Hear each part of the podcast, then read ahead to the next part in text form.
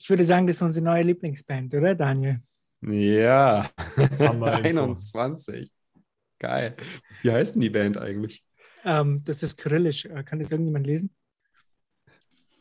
Kann irgendjemand kyrillisch? Ist auf jeden Fall irgend so ein Account auf YouTube mit 4 Abonnenten und die haben 2 Songs und einer davon heißt 21. So viel kann ich zu denen sagen. Mit unserem Logo, ne? Ist das unser Logo? Ernsthaft? Dachte ich. Nee, da ist ja nicht unser Logo drin. Nee. Steht einfach, wir haben jetzt, steht einfach 21. Aber es ist trotzdem geil, dass die singen 21, ich verstehe es und du nicht. Passt einfach so wie die Faust aufs Auge. Hoffentlich ist das nicht irgend so ein Rechtsrock-Ding, irgend so ein Geheimsymbol. Ja, wahrscheinlich. Wahrscheinlich haben wir jetzt rechtzeitig gehalten. Ja, und damit herzlich willkommen zum toximalistischen Infotainment für den bullischen Bitcoiner. Und wir sind heute schon bei Folge 98. Also in schnellen Schritten schreiten wir auf die 100 zu. Wir sind heute zu 4. Der Markus ist dabei. Ja, hallo. Ja, der Joko und der Max und ich. Servus. Und der Max. Genau, der Max, der ist neu dabei, wie ihr sicherlich merkt, aber ich würde sagen, jeder kennt ihn. Vielleicht an der Stimme jetzt schon erkannt. Das ist nämlich der Max Hillebrand. Freut mich, wieder dabei zu sein. Ja, wollte ich gerade sagen, schön, dass du bei der News-Folge dabei bist. Sehr cool. Vielleicht passiert das ja das ein oder andere Mal noch öfters. Genau, aber dann würde ich sagen, starten wir gleich mal in die heutige Folge.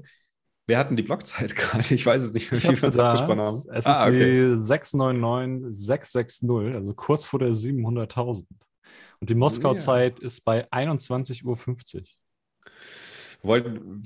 Müssen wir bei 700.000 nicht irgendwas feiern? Was war das, Markus? Hatte ich ja nicht irgendwas in Erinnerung? Ich glaube, das waren 100.000 Blöcke. Oder? Die 100.000 Blöcke haben wir ja schon hinter uns. Ne? Nee, das haben wir schon. Also ich weiß nicht, was wir da feiern müssen. Aber wir feiern auf jeden Fall. Es ist egal was. Also das ist 1/3 vom Bitcoin Geldsupply. Ne? Guter Punkt. Genau. Shoutouts gab es auch diese Woche, oder Markus? Ja, da freuen wir uns immer wieder sehr. Wir kommen eigentlich mit dem Geld ausgeben nicht hinterher. Und jetzt schauen wir mal, was geschrieben wurde. Was ja auch nicht schlecht ist, ne? Kann man sich mehr nachher verkaufen. First World Problems. Also mehr damit erreichen, besser gesagt, in dem Fall. Ja, wir stehen jetzt nicht unter Druck. Es ist nicht so, als hätten wir Fiat und das schmilzt da dahin. Genau. Das ist das Schöne dabei. Hey, das ist das, aber kein Witz hier, das unterschätzen so viele Projekte, dass du mit Bitcoin jetzt wirklich eine Sparrate haben kannst, auch als Unternehmen. Und das ist langfristig Gold wert. Ja, und Verein ist ja wie eine Organisation, ist ja wie ein Unternehmen. Ja, den ersten Shoutout, da steht drin, den Shoutout schreibt am Fab auf Twitter. Und das hat er auch gemacht. Das ist der neue Trick, weil es zu wenig Blockspace auf unserem Account gibt, schreiben die Leute woanders was hin. Twitter ist Telecoin Off-Chain-Scaling. Auf jeden Fall ist das hier eine Nachricht vom Niklas und er dankt uns erstmal für den coolen Content, den wir regelmäßig liefern und er ist durch uns noch tiefer in Kaninchenbau gefallen und er hat aber noch ein Anliegen. Er kommt aus der Ostschweiz und er hat das Gefühl, er trifft viel zu wenig Leute mit Bitcoin und so. Und ihr solltet euch einfach mal bei ihm melden, wenn ihr da in der Gegend seid. Sein Twitter-Account ist @bund09 und auch gerne mal weiter weg. Er würde gerne da eine Community aufbauen. Das unterstützen wir natürlich immer gerne. Ja, in der Schweiz und Süddeutschland, da ist doch eine ganze Menge los. Was ist Ostschweiz nochmal? Was für eine Stadt ist da? Das ist doch auch etwas größer, oder? Jetzt Geografie, ja. Sorry. Ja, das ist halt die Frage. Ne? Ich meine, die Ostseite der Schweiz zieht sich ja auch ein bisschen zwischen Süden und Norden. Also vielleicht sagen alles, was östlich von Zürich ist, vielleicht. Nur wahrscheinlich. Heidiland oder was? Viele Kühe sind da. Das trifft auch aufs Allgäu zu. Na gut, auf jeden Fall meldet euch bei ihm, beim Niklas, der freut sich. Dann haben wir hier, ich drücke El Salvador und uns allen so sehr die Daumen und das Strandhaus finde ich schon noch. Costa Rica hat zu wenig Bitcoin, noch. Ich kann mir auch gut vorstellen, wer das geschrieben hat.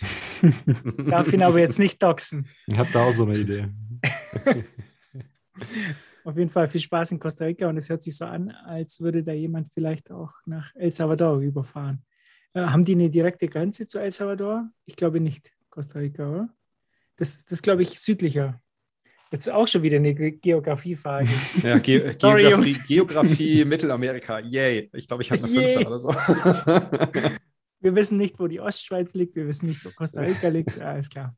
Willkommen zum Geografie-Podcast. Deswegen sind wir so viel im Cyberspace unterwegs, da kennen wir uns zumindest ein bisschen aus.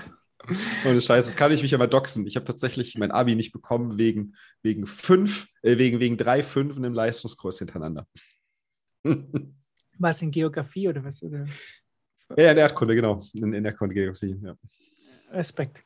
Und dann haben wir noch hier den letzten Shoutout und zwar für 154.000 Sets. Ui. Wieder von Copiaro, 21 Sticker, Setverkäufe. Die gehen anscheinend brutal gut. He? Also da haben wir regelmäßig eine Mille geschickt. Also da ist das nächste Projekt. Ich weiß gar nicht, wie oft er schon geschrieben hat. Also ich habe es schon einige Male jetzt vorgelesen. Ja, auf jeden Fall, wir haben 225 Shoutouts schon bekommen und insgesamt jetzt fast 29 Millionen Sets eingesammelt. Natürlich Wahnsinn. Einige schon ausgegeben, aber wir überlegen uns ständig was Neues. Es wird immer mehr, ja. Wir müssen eigentlich mal eine Auflistung machen, wo das alles hingeflossen ist, ja, damit das auch in Erinnerung bleibt. Ja. Ich habe eine Liste und ich poste sehr nice. Ja. Hauptausgabe natürlich das Bier für die Podcast-Produktion. Das müssten wir jetzt eigentlich mal absetzen, oder? Hey, das ist wichtiges Arbeitsmaterial. Da ist nichts ausgegangen, aber wir haben mal eine Runde Bier ausgegeben für ein Meetup, für eine 21-Meetup. Düsseldorf war das, ne? Düsseldorf, genau. Ja. Nee. Für auch noch Altbier. Ey. Wenigstens hätten wir nicht wenigstens Kölsch damit kaufen können. Ich weiß es König nicht, Ludwig, haben, das ist es. König Ludwig, dunkles Hefeweizen. Wenn ihr das noch nie probiert habt, hey, ihr habt keine Ahnung, was gutes Bier ist. Okay. Der Joko schüttelt schon den Kopf, das ist hier der Geografie- und Bier-Podcast 21. Ich habe nichts gegen Bier, ich komme nur aus dem Norden, da trinken wir kein Weizen. So, jetzt kommen wir... Jetzt konzentrieren wir uns mal, sonst kommen wir nicht durch. Genau, jetzt kommen wir zur Bitbox. Da habe ich jetzt eine Frage an Joko. Ich war ja jetzt Bootfahren auf dem Bodensee. Wie schaut es denn eigentlich aus beim nächsten Boot, wenn ich da ins Charter kriege, da vielleicht Hardware-Wallets von euch? Für so ein... Ich muss das ja dokumentieren, wenn ich so ein Bootsunfall habe. Es muss, schwierig. Wenn dann schon ein Open-Dime sein. Ne? Also ich kann dir gerne eine Rechnung ausstellen und wir können mal überprüfen, ob die Bitbox wasserdicht ist. Sollte eigentlich nicht so gut laufen. Also da sollten deine Bitcoins auf dem Grund des Sees, sollten sie schon recht sicher sein. Ja, ich denke auch, vielleicht wird es irgendwann wie bei der Titanic, dass sie dann so eine Hardware-Wallet dann aus dem Bodensee ziehen. Das kann natürlich sein. Aber Max hat einen guten Punkt gebracht, ne? Also auch für alle, die den Meme noch nicht so wirklich verstanden haben mit dem Bootsunfall. Das ist natürlich völliger Blödsinn, ne? Weil Hardware-Wallet bedeutet Backup. Also wenn man wirklich seine Bitcoins wirklich bei einem Bootsunfall verlieren möchte, dann geht das eigentlich nur mit einem OpenDime, weil da kann man kein Backup machen. Also was ich nicht empfehlen würde, ist deine Steel-Wallets auf dem Boot mitzunehmen und dann irgendwie zu versenken, weil dann kommt einer mit einem Magnet und auf einmal sind alle deine Coins weg. Stimmt. Du musst die halt gut verbuddeln unter Wasser. Ja, mit einem sehr starken Magneten. Sag mal, Joko, wie viele Leute seid ihr eigentlich bei Shift? Insgesamt sind wir so um die 10 Leute. Um die 10 Leute, okay. Ja. Das heißt also... Ja, genau, und natürlich 5% Rabatt nicht vergessen. Oh, stimmt, den hätten wir jetzt vergessen. Das Wichtigste, die 5% Rabatt, wenn ihr 21 eingibt. Geht es eigentlich schon als Zahl jetzt? Ich glaube schon, oder? Es geht beides. Jetzt haben wir es endlich geschafft. Geht endlich. Alles beides. Ne? Und über Link auch. Das Meme ist leider tot mittlerweile. No. Und vergesst nicht, den Link auch wirklich zu verwenden, weil das supportet 21. Da kriegen wir nochmal 5% Kickback in den Verein rein. Und natürlich der Hinweis, Joko hat erst angefangen bei Shift, lange nachdem das Sponsoring schon begonnen hat. Kein Interessenskonflikt hier. Kein Interessenskonflikt, genau. Shift sind die neuen Blockstream Lizard People, oder? Die all die Firmen jetzt influenzen. Ist praktisch das Blockstream von Europa, muss man eigentlich wirklich so sagen. Was da hinter den Kulissen abgeht, möchte ich gar nicht sagen. Okay. Was sind das dann? Keine Lizard People, sondern was? Bergziegen, oder? Auf jeden Fall ist Staticus, weil der postet ja nur Bilder von irgendwelchen Bergen in der Schweiz. Der ist unterwegs. Alle durch, die müsst ihr jetzt alle durch haben, glaube ich. So sind die Schweizer drauf, ja. So sind sie. Vor allem die Ostschweizer, wo immer das liegt.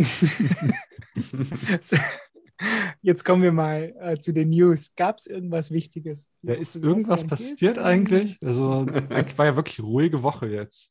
Ich habe hier so eine News aufgeschnappt. Vielleicht hilft euch das zur Erinnerung. Ich spiele es mal ganz kurz ab. Die Kryptowährung Bitcoin, die gerne auch von Kriminellen genutzt wird, hat... Übrigens, das war das 8. Wort, kriminell. Also wirklich, es wird besser. Sonst benutzen sie es, glaube ich, immer gleich am Anfang. Kriminell und dann geht die News los. Kriminelle benutzen gerne die Währung Bitcoin. So, jetzt haben es dann zeitweise 30% an Wert verloren. Der Absturz begann in dem Moment, als das mittelamerikanische Land El Salvador den Bitcoin als offizielles Zahlungsmittel einführte. Dorothee Rolz, warum rauscht die Währung derart ab? Ja, weil es bei diesem Debüt erhebliche Pannen gab, aber vor allem ruft dieses Experiment weltweit Regulierer auf den Plan. Die fürchten, dass damit illegale Transaktionen angeheizt werden könnten. Die Regierung in El Salvador wirbt damit, dass mit der Einführung des Bitcoin ausländische Investoren angelockt werden und dass Auslandsüberweisungen mit der App deutlich günstiger und einfacher würden. Denn 70% haben kein Bankkonto, aber alle ein Handy. Das Land ist extrem abhängig von Überweisungen, sogenannten Remittances aus dem Ausland, vor allem aus den USA. Das macht fast 1/4 der gesamten Wirtschaftsleistung aus. Das Problem ist aber, dass damit auch das Risiko von Geldwäsche steigt. Die Bitcoin-Kriminalität, Geldwäsche, illegal. Der Kurs ist praktisch, das ist schon echt krass. Da wurde auf den Knopf gedrückt und genau als die Chivo Wallet gelauncht ist, ist der Kurs abgeschmiert. Genau so ist es passiert. Jetzt noch mal ganz kurz zu diesem, es gab ja Diskussionen bei uns in der Gruppe zu diesem Kurs und warum ist der Kurs jetzt wieder gefallen, das ist ja immer so ein Riesending und ich weiß nicht, wie oft man das jetzt schon gesehen hat, dass jedes Mal, wenn der Kurs halt stark ansteigt, irgendwie um 80% oder so, dann gehen halt, glaube ich, ganz, ganz viele Leute gehebelt long. Also es soll anscheinend in diesem Podcast auch Menschen geben, die dann auf LN Markets da Geld verlieren. Und die gehen dann gehebelt long. Und wenn der dann wieder in die andere Richtung geht, irgendwann wird es dann so ein Kaskadensystem und da werden die alle ausgenockt und verlieren halt ihr Geld.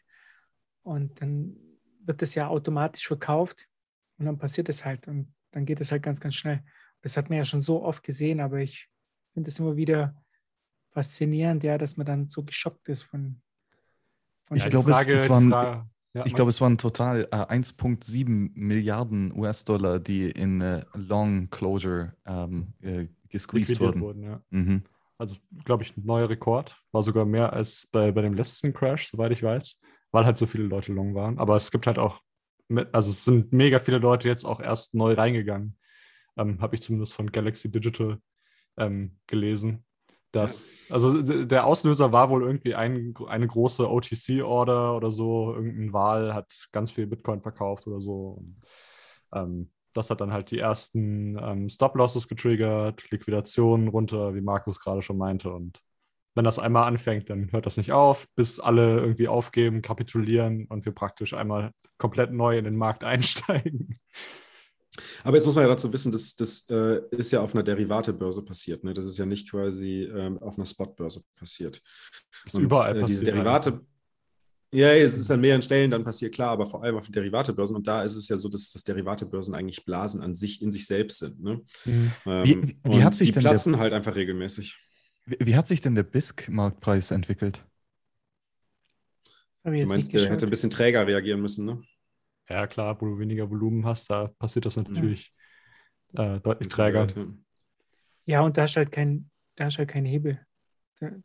Ich glaube, auf Binance irgendwie, da hebelt jeder, oder? Das waren so letztens mal, der Durchschnittshebel auf Binance war irgendwie bei 8. Oder so. Ist ja eigentlich krass. Ja. Aber das heißt, im Durchschnitt sind alle Nutzer mit 8 gehebelt. Ja. Aber ich glaube, Binance hat jetzt auch gesagt, dass sie den maximalen Hebel anpassen. Also ich glaube, maximal 10x gibt es jetzt nur noch. Und früher waren halt irgendwie, haben 20% aller Benutzer 75x Hebel genommen oder so. Also völlig verrückt. Völlig Banane. Und ich glaube, FTX hat das jetzt auch irgendwie eingeschränkt, dass dann zu hoher Hebel benutzt werden kann. Aber hat ja wohl nicht so viel gebracht scheinbar. Also... Ja, schau mal, das wird auf jeden Fall noch öfters passieren und das ist, ich glaube, das Wichtige ist einfach zu verstehen, Bitcoin mag es nicht gehebelt zu werden und Bitcoin schüttelt die Hebler immer wieder ab, immer wieder, wir sehen es immer wieder. Ja, aber das ist doch nicht nur bei Bitcoin so, das ist doch in der Börse auch so. Also das ja, aber vor allem Bitcoin mag es nicht, weil Bitcoin, du hast halt keinen Länder auf Last Resort, der einspringen kann. Du hast das härteste Asset der Welt und dann hebeln, das passt nicht zusammen. Das funktioniert nicht. Ich finde das aber auch so dumm, darüber zu diskutieren und sich dann die ganze Zeit den Kurs anzuschauen und zu zittern und Angst zu haben, oh, es ist jetzt vorbei. Ich meine, wir sind in 2 Wochen sind wir so hoch gestiegen, wie das jetzt in einem Tag runtergegangen ist. 20% ja. Oder was. Also wir sind jetzt zurück beim Kurs von vor 2 Wochen oder so. Das ist toll. Schau mal hier, es war echt gar nicht so schlimm auf BISC. Also am 4. September waren wir noch bei 59.000 US-Dollar zu Bitcoin. Und dann am 7. war die Schwankung, das Hoch war 55.000 und das Tief war 45.000. Ja, das ist gar nicht mal so viel. Ja, in BISC war das wirklich ich meine, klar, es ging ein bisschen nach unten, aber auch jetzt nicht so viel. Klar, bei den größeren Börsen ging es, ich glaube, bei Kraken am meisten, weil die am meisten Probleme hatten. Ging es runter bis auf so $40.000, glaube ich. Und bei Kraken sogar noch weiter, irgendwie bis Mitte 30er oder so. Mhm. Ja, aber ich mein, das haben wir jetzt schon, glaube ich, so oft erlebt. Da hast du schon recht, da lohnt es sich nicht mehr drüber zu diskutieren. Das wird auch nicht das letzte Mal gewesen sein. Ja, hebelt einfach nicht und hodelt eure Bitcoins. Das passiert jetzt jedes Mal, wenn ein neuer Staat Bitcoin adoptiert. Da wird erstmal richtig schön bestraft. Da wird einmal schön die Sell-Order reingestellt, damit alle günstig kaufen können, damit Bukele den Dip kaufen kann, wie er auf Twitter beschrieben hat. fand ich ja, also ich bin jetzt kein Fan von Bukele, aber fand ich schon souverän, einfach mal so zu tweeten, dass man den Dip gekauft hat für 550 BTC, glaube ich, haben sie jetzt insgesamt gekauft. Ja, sieht man nicht so oft. Ja, jetzt sind wir ja voll im Thema drin. El Salvador. Ist es so gelaufen, wie ihr euch das vorgestellt habt? Daniel? Ja. Oder Joko? Ja, also ich würde sagen, das mit dem Dip finde ich ganz spannend, weil ich habe schon von so vielen gehört, dass und das auch persönlich erlebt im Bekannten- und Freundeskreis, eigentlich jeder, der in Bitcoin reingegangen ist, ist erstmal im Minus gewesen. Also ich hab selten jemanden getroffen, der nur im Plus war, sondern eigentlich fast jeder war erstmal im Minus. Das ist quasi eigentlich schon, man könnte wirklich sagen, da fand ich halt den Tweet von Peter Schiff ganz cool, Welcome to Bitcoin, El Salvador. You just lost 50% of your purchasing power in under an hour, get used to it. Und da hat er ausnahmsweise mal recht, was natürlich im Rest vom Tweet kommt, ist Blödsinn, aber da muss man sagen, das stimmt schon und aber es ist natürlich nur temporär und das wissen wir und das weiß Bukele. Die Frage ist halt, kann er halt auch die Bevölkerung davon überzeugen? 50% der Purchasing Power, aber von dem, also nicht 50%. 15. Ach so, 15. 15. Und zweitens natürlich nur von dem, was sie gekauft haben. Also 550 BTC, was sind das jetzt so? 300 Millionen? Nee, keine Ahnung. Nee, ich glaube nicht so viel, oder? Keine Ahnung. 30 Millionen wahrscheinlich, 30, irgendwie sowas. Ja. Aber das ist ja jetzt auch kein Weltuntergang, da irgendwie 3 Millionen zu verlieren. Also sie sind ja nicht verloren. Also es ist ja, jetzt alles. Was ich halt wieder so schade fand, und das hat mich schon von Anfang an eigentlich aufgeregt, dass die jetzt unbedingt ihre Drecks-Staatswolle da machen müssen. Und das war ja so klar, dass das Ding halt nicht funktionieren wird. Und ich glaube, das ging ja schon los und dann hatten sie doch gleich Probleme, dann war es irgendwie nicht in den App-Stores, dann sind sie doch gleich... Dann hat es doch gleich nicht funktioniert und im Hintergrund war doch irgendwie, haben zu viele Leute anscheinend Sachen hochgeladen, also, sind die Server nicht mitgekommen, oder? Die Dinge, wo hochgeladen worden sind, waren KYC-Proofs. Also Beweisbilder von deinem Ausweis und so weiter, damit du deine 30 Pfandcoupons bekommst. Also ich bin da ein bisschen anderer Meinung. Wenn du halt so ein Gesetz durchbringst, dann musst du halt auch gewährleisten, dass wirklich alle den Kram benutzen können und dass auch alle die Möglichkeit haben, ständig ihre Bitcoins in Fiat zu wechseln, wenn sie irgendwas bezahlen müssen. Und dass halt niemand irgendwie gezwungen ist, Bitcoin zu halten, der nicht Bitcoin halten will. Und das ist ja, da bei der Veröffentlichung so einer App für 6 Millionen Leute, die mal eben in 7 Wochen geschrieben wurde, die App, dass es da Probleme gibt, ist komplett verständlich. Also jeder, der irgendwie. Ja, aber warum macht er das dann überhaupt? Und dann nimmt man halt eine Firma, die gar keine Ahnung oder gar keine Erfahrung in Lightning hat. Da hat man sich ja nicht mit den Größen. Ja gut, das ist natürlich ein anderes Thema. Ja, das ist aber der Bill selber geschuldet. Dass die Zeit aber genau, das ist das Verrückte. Ne? Nicht nur sind Marktteilnehmer gezwungen, das zu nutzen. Das heißt, jetzt wird ganz wild nach Alternativen gesucht. Und klar gibt es einen Haufen coole Free-Software da draußen, aber die meisten Leute wissen wahrscheinlich nicht mal davon. Mhm. Und dann klar, wenn du dann noch obendrauf ein staatlich gemanagtes Wallet baust. Ich meine, das ist ja absolut verrückt. Auf einmal vertraust du eine Closed-Source-Software, das von dem Staat geschrieben und veröffentlicht wird, auf den eigenen Server und wo dann auch so, ne, wenn du mal, ich habe ein paar Tweets gesehen, keine Ahnung, ob die echt sind, aber die haben analysiert, was da alles gemacht wird und dass die App hat Zugang zum Mikrofon und es wird genutzt und auch so Dinge wie die Kontaktlisten werden zum Server zurückgeschickt. Also das ist komplett verrückt und natürlich funktioniert es hinten und vorne nicht und ein Haufen Bugs. Aber was erwartet man denn von staatlich produzierter Closed-Source-Software? Das wird exakt das Gleiche sein, wenn wir später irgendwann den E-Euro bekommen. Ja, bin ich 100% sicher. Ja. Gut, da kann man halt nur froh sein, dass das alles irgendwie auf Bitcoin funktioniert und dass das halt Lightning unterstützt. Ne? Aber es gab auch ein paar Probleme, dass Leute nicht auszahlen konnten für lange Zeit. Aber anscheinend sollte es gehen, wohl on-chain, aber da auch ohne Batching. In Lightning gibt es wohl auch lange Probleme. Ja, also es gab am Anfang das Problem, dass halt diese $30, die Leute kostenlos bekommen haben in Bitcoin, konnten zum Beispiel nicht zu Bitrefill geschickt werden, weil das Geld halt irgendwie im Land bleiben sollte und so. Aber das lässt sich wohl lösen, indem man 1-2 Mal hin und her schickt. Also dass ich das Markus schicke und Markus schickt es mir zurück und dann kann ich es ausgeben. Oh je. Das ist so krasse Marktmanipulation. Es ist wirklich erbärmlich. Es wird hier exakt das Gleiche sein in 10 Jahren. Also, ich meine, jetzt sehen wir uns freuen, dass ein Staat Bitcoin adoptiert, aber es ist halt immer noch eine Bananenrepublik und es ist halt relativ autoritär. Von daher, ich teile da genau die gleichen Bedenken wie Max. Also ich würde da nicht einen Cent in diese Wallet reinlegen. Jetzt kommen wir mal zu den positiven Sachen. Ne? Diese Wallet ist ja wirklich Schrott und das regt mir auch tierisch auf. Positiv muss man aber sagen, jetzt McDonald's, Starbucks, Pizza Hut und so akzeptieren jetzt Lightning und zwar nicht mit dieser schrottigen Wallet, sondern die arbeiten, glaube ich, mit OpenNode zusammen. Also McDonald's halt auf jeden Fall mit OpenNode. Bei den anderen bin ich mir nicht sicher.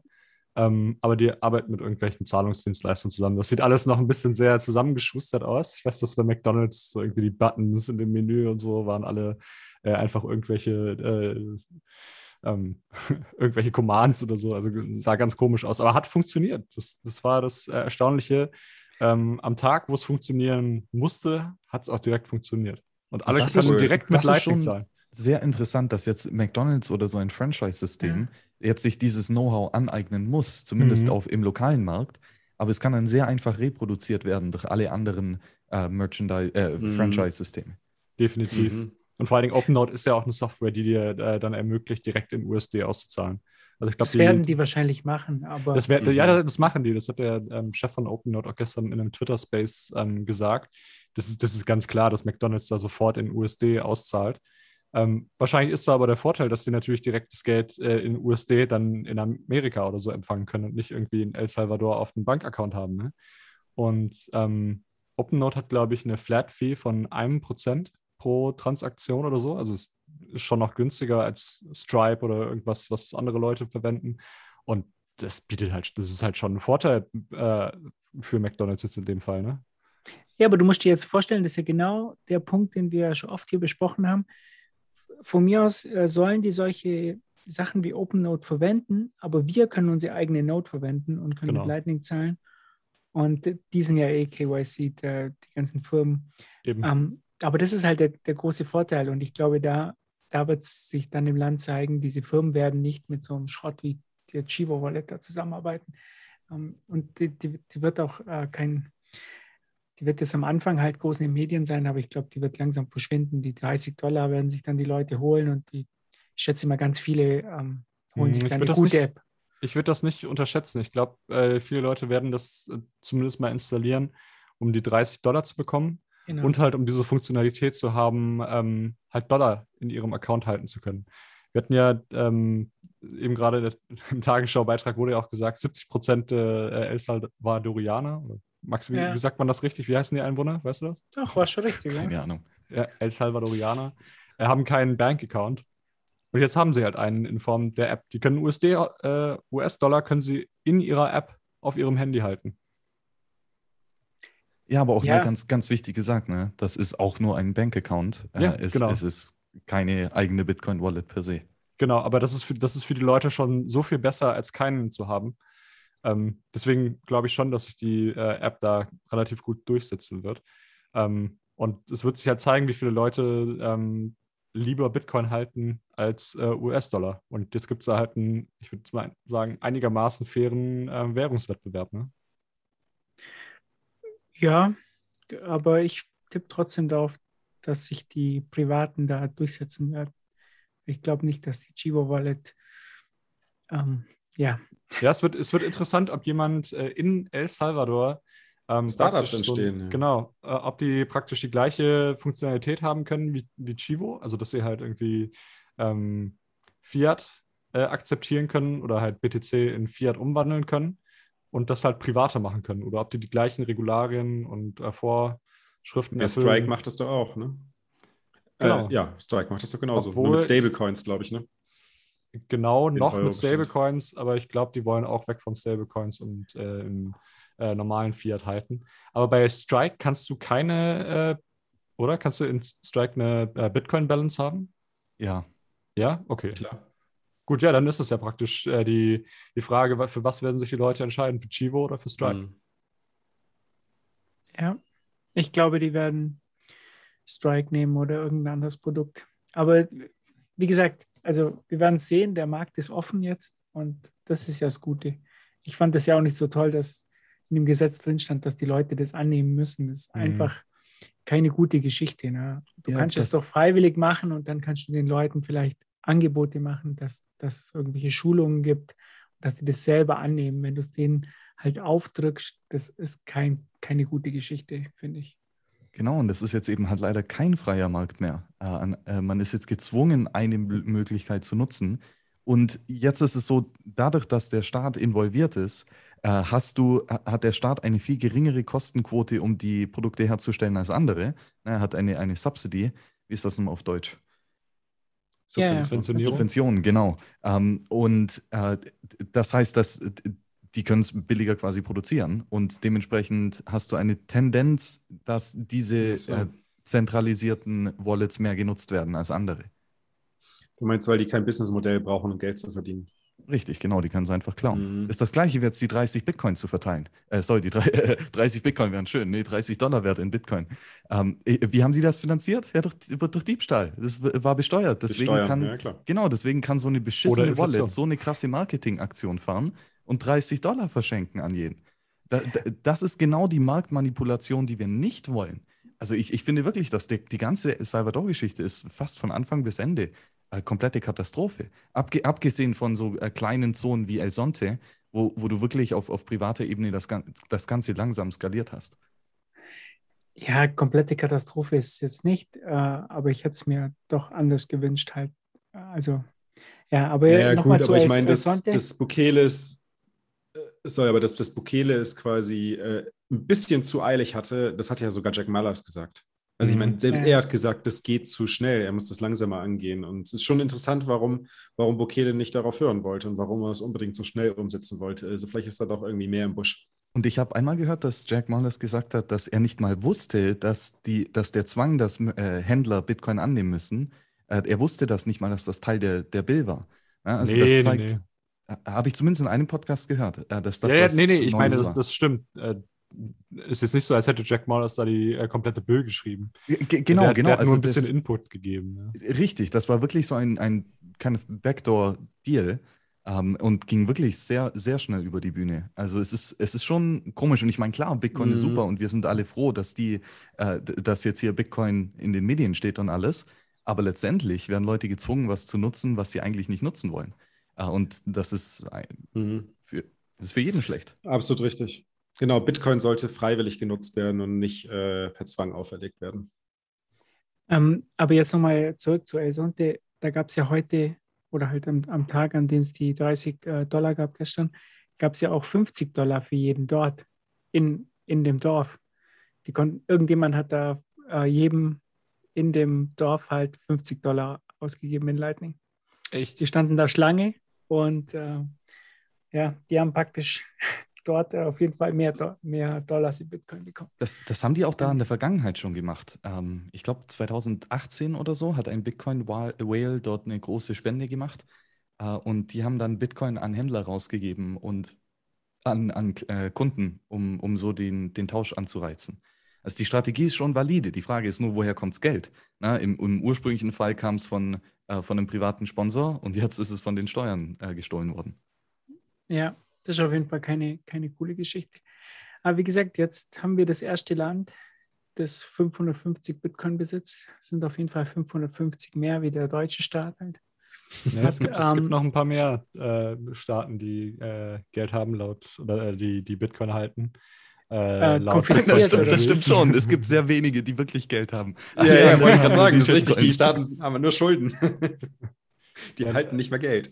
Auf bitcointreasuries.net gibt es jetzt so einen extra Abschnitt für Nation States. Und da steht drauf Bulgarien, Ukraine, El Salvador und Georgien. Ja, aber das sind ja alles konfiszierte. Ja, Georgien, genau, sind konfiszierte unter anderem. Außer bei El Salvador. Georgien hat 66 Bitcoin, also mehr als wahrscheinlich die meisten von uns alle jemals haben werden. El Salvador, wie gesagt, 550, Ukraine wohl 46.000, also die Hälfte von dem, was MicroStrategy hat. Und Bulgarien angeblich 213.000. Aber die wissen nicht, wo es ist, also das ist alles Quatsch. Das sind 10% der, nicht 10%, das sind 1% aller Bitcoin, die jemals existieren werden. Das stimmt aber nicht mehr. Also die finden sie nicht mehr. Also ich habe mir den Artikel angeguckt und da steht, also das ist halt so angeblich und konfisziert und so weiter. Aber wir wissen ja alle, wie es ist mit Konfiszierungen von der Polizei. Das heißt nicht immer, dass sie auch den Private Key haben. Kann sein, dass sie irgendwie das Hardware-Wallet haben oder so. Die finden die Bitcoin nicht mehr irgendwie. Das ist ja eine uralte Story. Ja, ging schon ewig rum, ja. Naja, trotzdem, das ist halt jetzt der erste Start und das viele andere werden folgen. Ukraine, wenn du es gerade gesagt hast, die haben ja heute Bitcoin legalisiert oder alle Kryptowährungen. Das Gesetz stand länger, glaube ich, im Raum. Seit 2-3 Wochen oder so gab es die News, dass die abstimmen werden. Das ist eben heute passiert. Was vorher illegal? Das war anscheinend illegal, ja, vorher. Ach, krass. Also irgendwie. Und jetzt wurde das alles legal gemacht und die Steuern wurden da gesenkt. Wie gesagt, es kommt jetzt ein Staat nach dem anderen und will da eben dabei sein. Und ich bin mal gespannt, was da noch kommen wird. Also welche, ich schätze mal kleinere Staaten, die werden ja jetzt als erstes kommen. Ne? Ist ja immer so. Ja, aber das ist schon echt als Staat ist das ein richtiger krasser Move, das zu machen. Weil ich meine, im Petrodollar-System, da ist ja wird das Öl gehandelt gegen den US-Dollar und Öl darf am globalen Markt nur gegen US-Dollar gehandelt werden. Und wenn du da allein, zum Beispiel Irak oder Afghanistan, vom US-Standard weggehst und nur darüber nachdenkst, die Öl für Euro zu verkaufen, ist das ein Auslöser für den Krieg. Und wenn du jetzt komplett aus dem Fiat-System rausgehst und zensurresistentes Schwarzgeld wie Bitcoin nutzt, wo die Staaten nicht kontrollieren und besteuern können, das ist schon ein sehr drastischer Move. Also da bin ich mal sehr gespannt, wie sich das weiterentwickelt. Ja, dem IMF hat es ja nicht gefallen. Wer hätte das gedacht? Das Meme habt ihr aber gesehen, ne? Wo die Frau da von außen ins Fenster klopft. Nee, habe ich leider nicht gesehen. Das ist Hammer. So, keine Ahnung, Auto von draußen klopft die Frau ins Fenster, das IMF, und drinnen sitzt, wie heißt der Typ, der immer der mit der Trommel immer spielt, ne? Und hier seitdem diese klassische Trommelmelodie. Und macht einfach weiter, ignoriert sie einfach komplett. Da steht El Salvador als Trommeltyp und die Frau, die draußen die ganze Zeit klopft, aber wirklich aggressiv wird, ist der IMF. Ja, gut. Ich glaube, damit haben wir das Thema abgehandelt, oder? Hat noch jemand was zu El Salvador? Aber wir haben hier bald, da fliegen jetzt einige rüber, oder? Der Fulmo und Blocktrainer. Also die ganze Delegation aus Deutschland wird ja jetzt und wohl auch die traditionellen YouTuber, so Finanzfluss und so, also auch so Mainstream-YouTuber. Ah, der kommt mit, genau. Scheinbar, also Fulmo hat das, glaube ich, organisiert mit der Botschaft in Deutschland, so wie ich das verstanden habe. Wirtschaftsaustausch, ne? Oder sowas, oder Wirtschaftsdelegation, Bitcoin-Wirtschaftsdelegation. Dann kauft sich der 21-Verein einen privaten Jet, um rüber zu fliegen. Niemals. Niemals, was willst du mit Haufen sogar Chat? Überhaupt nicht. Da wird der Gigi, da dreht der Gigi durch, oder? Der Gigi kauft nur Bitcoin, alles andere wird gemietet. Das geht komplett gegen den Vereinszweck. Na gut, alles klar. Dann gehen wir weiter. Ich habe hier noch einen coolen Punkt aufgeschrieben. Ich habe heute einen neuen Twitter-Account entdeckt. Und zwar heißt der Inflation 1923.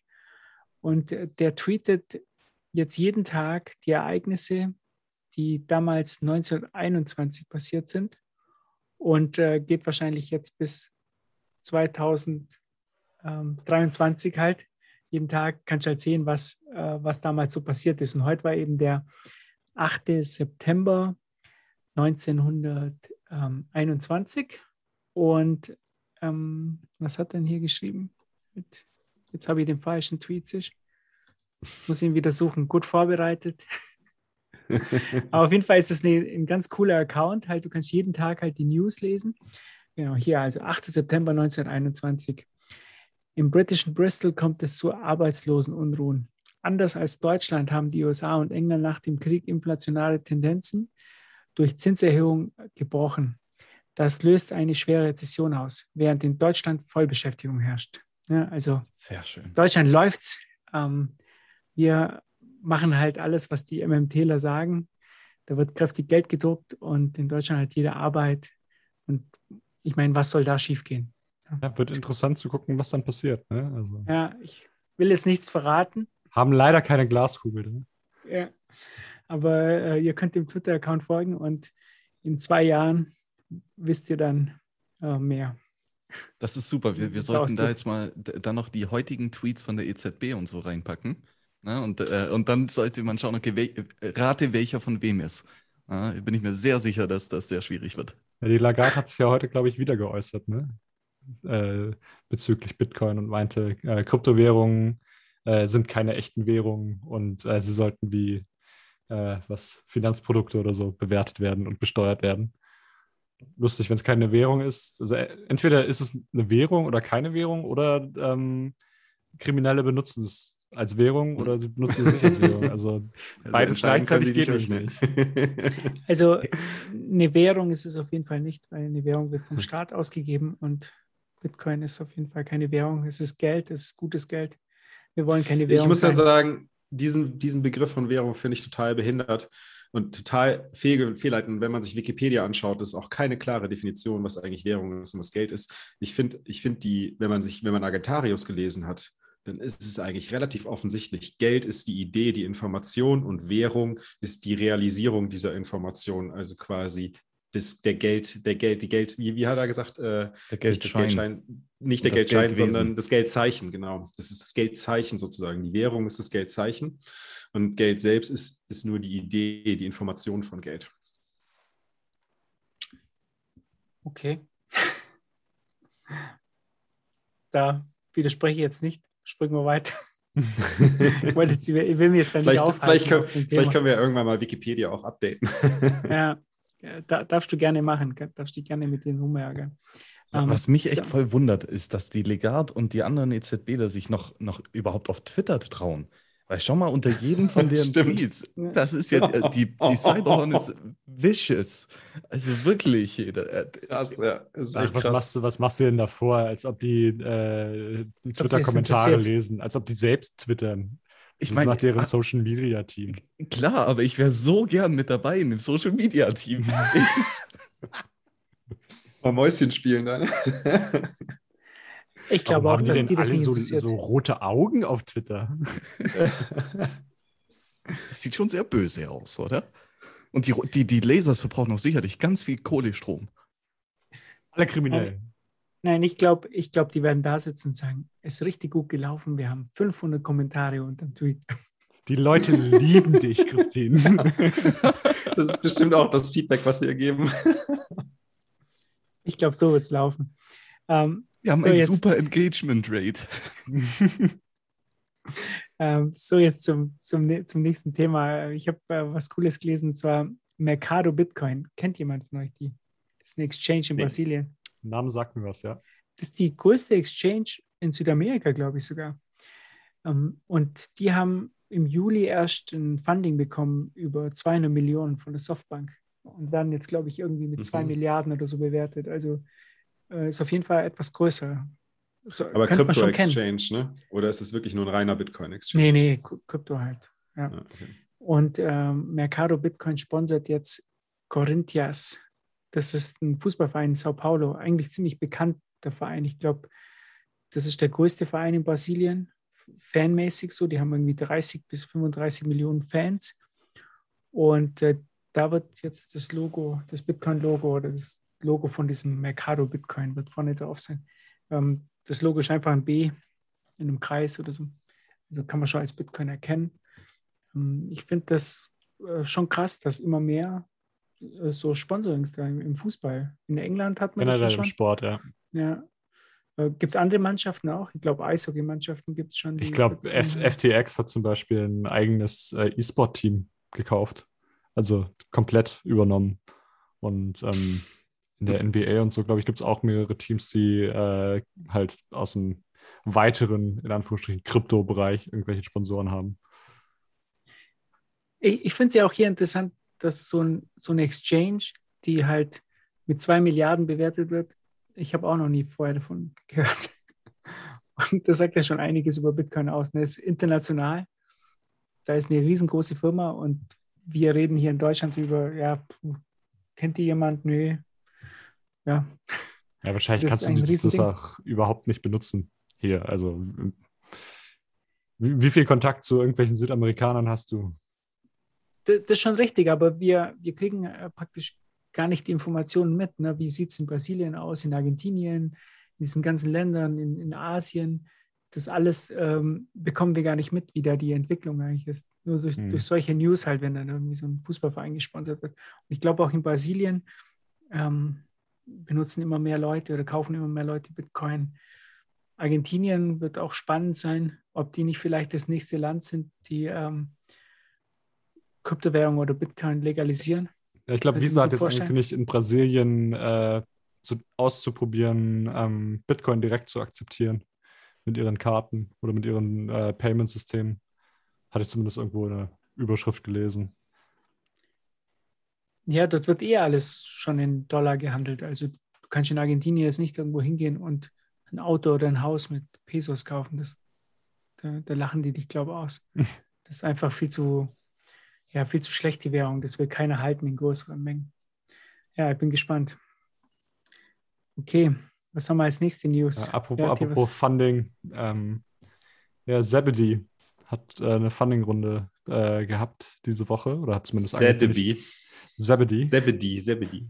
Nein, ich glaube, die heißen Zebedee. Keine Ahnung, ehrlich gesagt.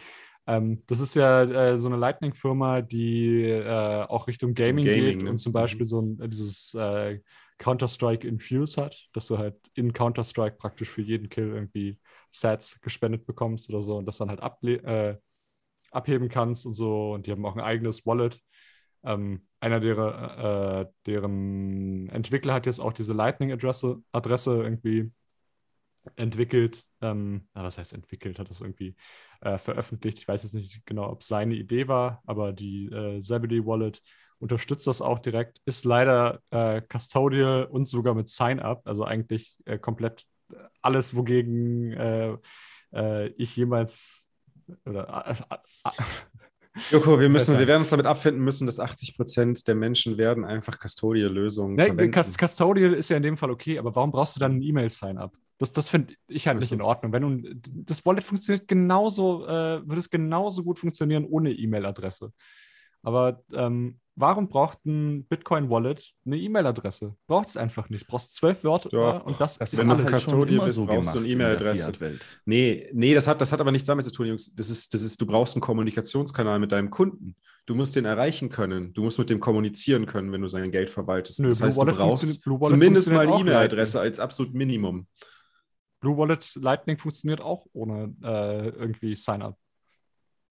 Aber da hast du auch keinen Service. Bei der Blue Wallet kannst du auch niemanden anrufen und sagen, hey, ich habe ein Problem und ich komme nicht mehr meine Funds ran und ich habe die verloren oder sonst irgendwas. Wenn du bei der Blue Wallet deinen Key verlierst, also deinen Link verlierst, dann hast du auch keinen Zugang mehr zu deiner Wallet. Und dann hast du keine Chance, es wiederherzustellen, weil die Blue Wallet-Administratoren können dich nicht identifizieren, weil sie keine E-Mail-Adresse, keine Telefonnummer, noch irgendwas von dir haben, um dich irgendwie identifizieren zu können. Von daher eine E-Mail-Adresse im Custodial-Umfeld ist absolut normal. Und wem das nicht passt, der muss sich halt irgendwie dann eine Proton- oder eine Wegschmeiß-E-Mail-Adresse nehmen.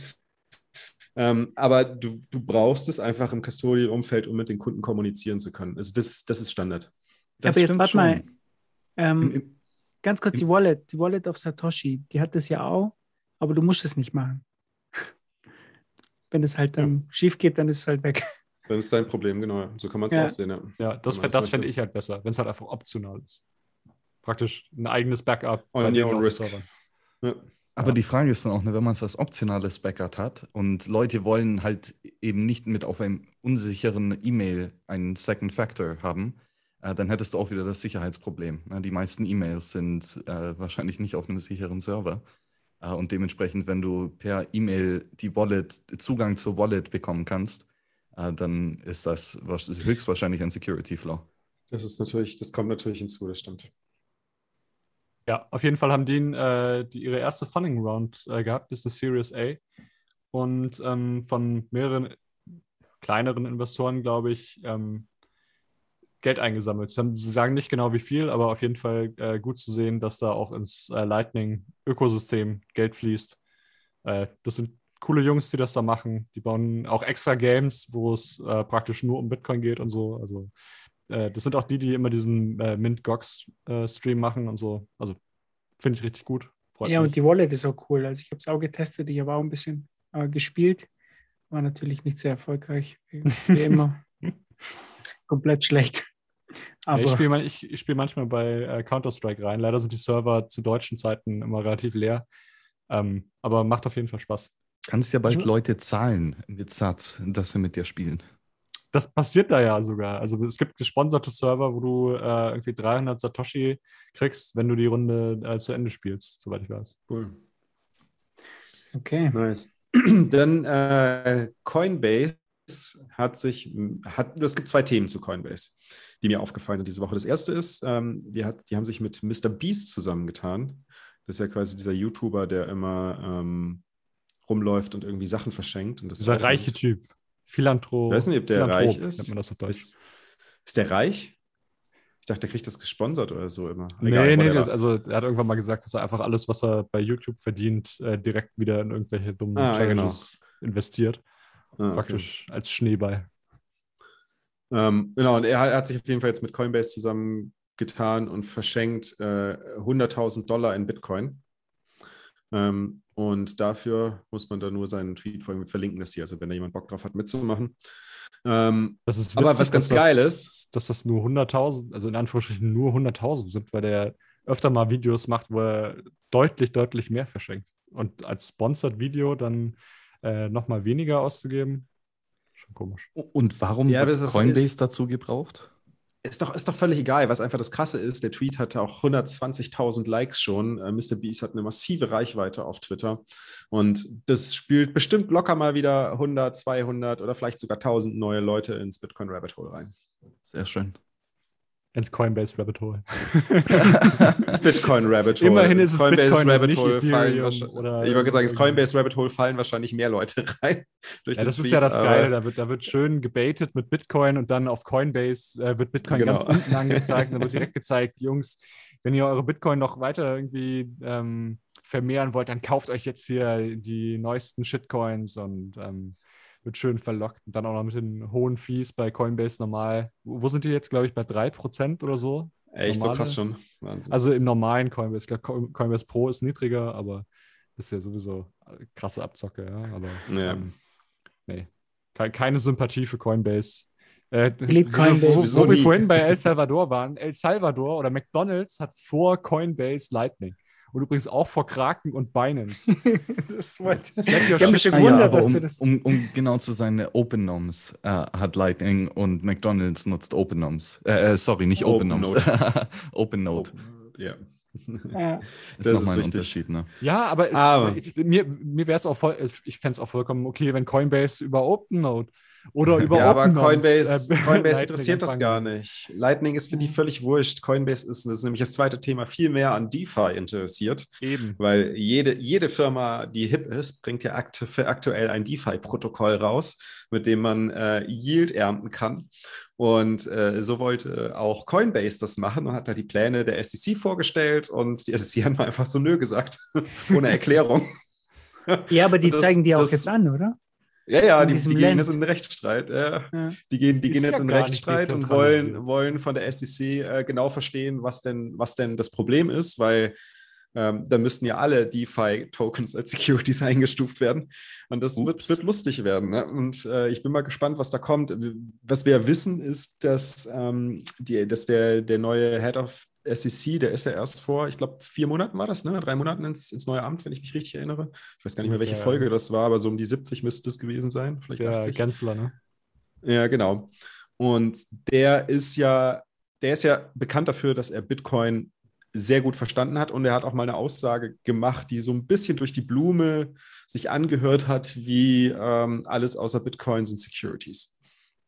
Und das wäre mal krass, wenn sie jetzt anfangen, das umzusetzen bei der SEC.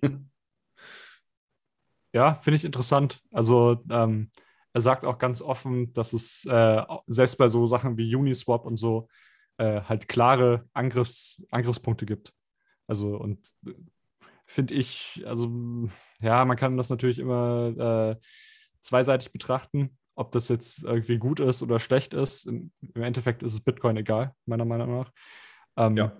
Ich glaube, es ist sogar relativ gut für Bitcoin, weil unser Ziel ist ja, dass wir den Staat komplett arm machen. Und das machen wir auf zwei Ebenen. Einmal im absoluten Sinne und dadurch einfach Bitcoin halten, dementsprechend nicht mehr Inflationsdiebstahl und so weiter.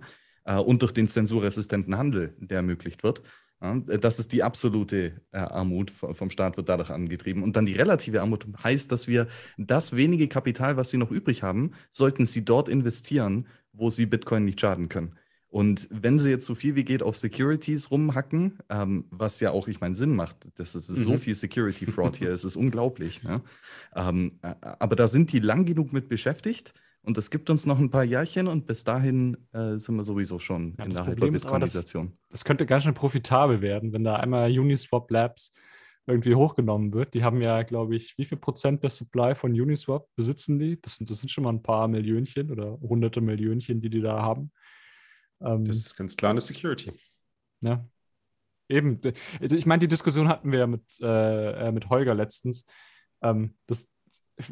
Uniswap hat selbst für Holger hat das eine Daseinsberechtigung, aber halt als irgendwie Aktienersatz und halt das ist halt wie eine Anleihe von einer Firma, wie eine Aktie von einer Firma und das ist halt genau wie BNB für Binance ist halt der Uniswap Token für die Uniswap Firma, also für Unilabs, weil die halt da die riesige Premine haben, ist das der Token und ja, ich finde es jetzt nicht okay, dass da irgendwie der Staat eintritt, weil Regulation, was das Ganze angeht, ist natürlich immer irgendwie kritisch, aber ja.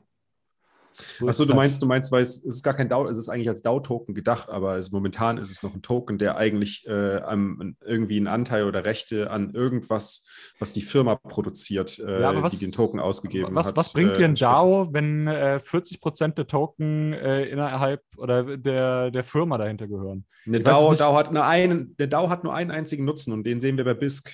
Du brauchst eine DAO dann, wenn du in keiner Jurisdiktion eine Gesellschaft anmelden kannst, weil du dort zensiert wirst. Und ja, das passiert bei BISC, deswegen haben die eine DAO draus gemacht. Ja, das ist der einzige Use Case für eine DAO. Das ist super geil in der Theorie und theoretisch würde das ja auch bei Uniswap auch zutreffen, indem du sagst, ja, wir verteilen das jetzt hier über den Globus und jeder kriegt irgendwie ein Stimmrecht und so. Letztendlich hat aber der Entwickler irgendwie 40% der Stimmrechte. 90% aller Uniswap-Halter benutzen ihre Tokens überhaupt nicht, um irgendwas zu wählen. Und wenn dann, was wählen sie denn? Natürlich das, was der Entwickler irgendwie machen will. Und das ist völliger Schwachsinn. Also jeder, der irgendwann mal sich mit dem Thema beschäftigt hat, weiß, dass das einfach eine mega beschissene Idee ist. Bei BISC weiß ich nicht genau, wie da irgendwie die Verteilung war und wer da überhaupt die Tokens hält und so. Ich sag euch was. Ich glaube, die SEC hat verstanden, dass Krypto eigentlich nur ein noch undurchsichtigeres Bernie Madoff-Scheme ist, was platzen wird. Weil ich meine, es wird kein Wert produziert. Es ist ein reines Sponsi-Scheme. Es ist nur ein Pyramidenmodell ohne. Ja, es ist eigentlich BitConnect auf einem massiven Level. Du hast Fiat auf mehreren Ebenen. Du hast unendlich viele Coins. Da hast du eine Inflationierung ohne Ende. Und dann jeder Coin inflationiert in sich selbst auch nochmal unendlich, ohne dass du irgendwie Supply vorhersagen kannst. Das ist schlimmer als staatliches Fiat-Geld. Das ist richtig übel, das Zeug. Das ist Shit. Deswegen auch Shitcoin. Genau. Ja, wir reden Max, schon viel mal was. Viel über Shitcoins. Genau. Max, erzähl du mal was über Bitfinex Securities Exchange. Ja, das ist schon auch interessant. Das hier Bitfinex war ja lang immer sehr im Schwarzmarkt unterwegs und immer in vielen verschiedenen Jurisdiktionen und irgendwie immer so halb on the run. Und jetzt haben sie aber ein separates Unternehmen aufgezogen, die Bitfinex Security Limited. Und die hat jetzt offiziell Lizenzierung und so weiter, um Securities zu handeln. Ich bin mir jetzt allerdings nicht genau sicher in den Details, wo die Firma ist und welche Kunden mit der Firma handeln können.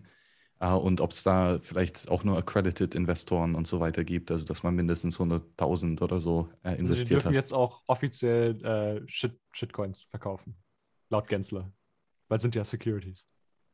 Ja, genau, aber ich nehme mal an, dass die hier eine relativ hohe Kuration haben, also dass die zum Beispiel nur registrierte Securities handeln werden, weil sonst bist du halt auch keine registrierte Security Broker mehr.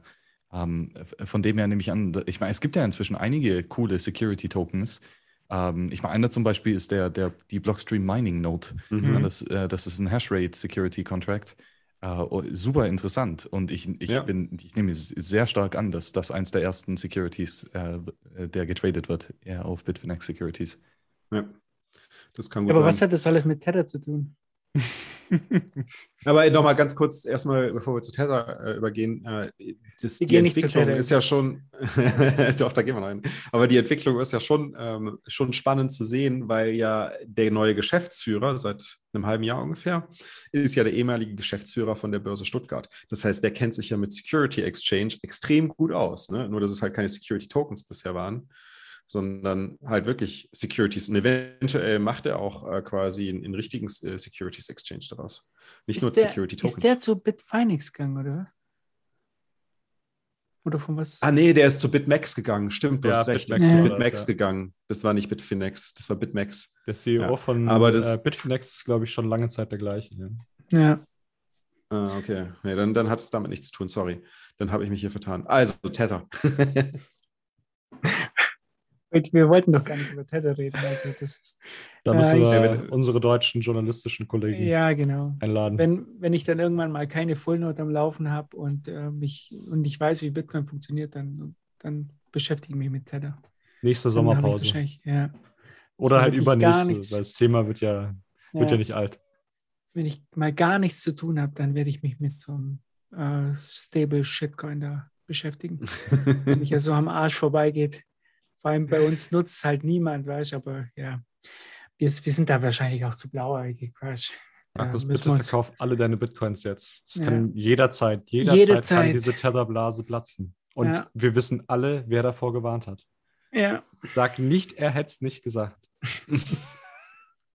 Ich meine, aber das geht, ich will jetzt nicht noch weiter auf Shitcoins rumhauen, aber es gibt durchaus eine Tetherblase, würde ich sagen, aber halt vor allem im Shitcoin-Markt. Und in, keine Ahnung, wahrscheinlich den NFTs auch, aber all diese Binance, Shitcoin-Casinos sind ja alle mit diesen Stablecoins voll. Und die kannst du natürlich super einfach drucken und Audits gibt es da auch nicht. Das heißt, das ist eine sehr einfache Möglichkeit, da mal ein bisschen mehr Fraud zu machen. Von dem her, das kann schon gut sein, aber klar. Ja, aber wir können das nicht überprüfen, weißt du? Also, verstehst du, was ich meine? Ich kann mich ja damit...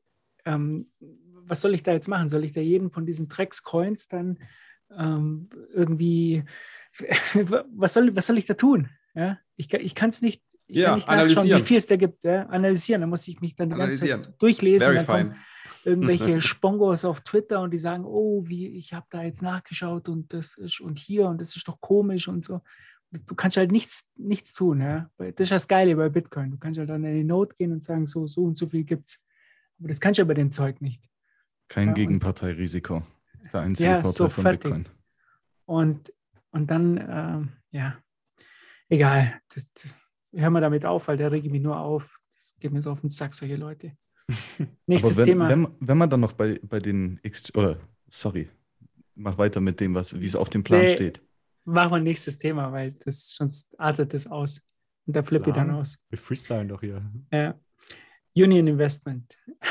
Und zwar Union Investment Markets. Aber nicht Union Investment heißen die, oder? Ja. Okay. Ist ja klar. Kennst du nicht Union Investment? Ich dachte, die heißt, okay. Deutsche Asset Manager bringen Bitcoin in Force. Ist aber noch nicht safe, also die sind ja erst am Ausprobieren, hat ja hier der Blocktrainer auch geschrieben. Die haben das nochmal... die haben das schon ausprobiert seit Anfang des Jahres. Also die haben Anfang des Jahres haben die. Nee, die sind noch nicht fertig, aber die haben Anfang des Jahres angefangen, in den ersten Fonds Bitcoin beizumischen. 1%, glaube ich. 1%. Weniger als 1% sogar, glaube ich. Und jetzt sind sie mittlerweile, ist Bitcoin, glaube ich, in 3 oder 5 Fonds drin, aber auch noch in super geringen Mengen und das wollen sie jetzt halt nach und nach ausbauen. Ich habe das anders verstanden. Sie sind in der Testphase und sie erwägen, in eine Handvoll Fonds 1-2% reinzupacken. Genau. Ja, weil der bisherige Test so erfolgreich lief. Genau.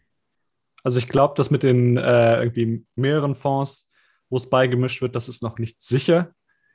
Aber sie haben es auf jeden Fall seit Anfang des Jahres in mindestens einem Fonds drin. Und jetzt bleibt für mich halt noch die Frage, was machen die anderen Fondsgesellschaften? Ne? Also die DK und das ist ja von der Sparkasse und die DWS von der Deutschen Bank. Ich denke mal, das wird in Zukunft auch kommen. Die haben ja ein Riesenproblem. Die müssen ja was erwirtschaften, oder? Und Rendite fehlt überall. Die brauchen vor allem alle einen Inflationshedge. Die brauchen alle einen Inflationshedge in ihren Produkten drin. Das ist ein Riesenproblem und da wäre Bitcoin eigentlich ideal und deswegen macht auch diese Beimischung total Sinn. Problem ist nur dabei, du darfst als Fondsmanager keine physischen Bitcoins beimischen, du musst die als Zertifikate beimischen. Ach so. Das heißt, du hast 3 Level an Third Parties wieder, also an Mittelsmännern drin. Nice. Das ist so übel. Also praktisch Papiergeld vom Papiergeld. Genau, richtig.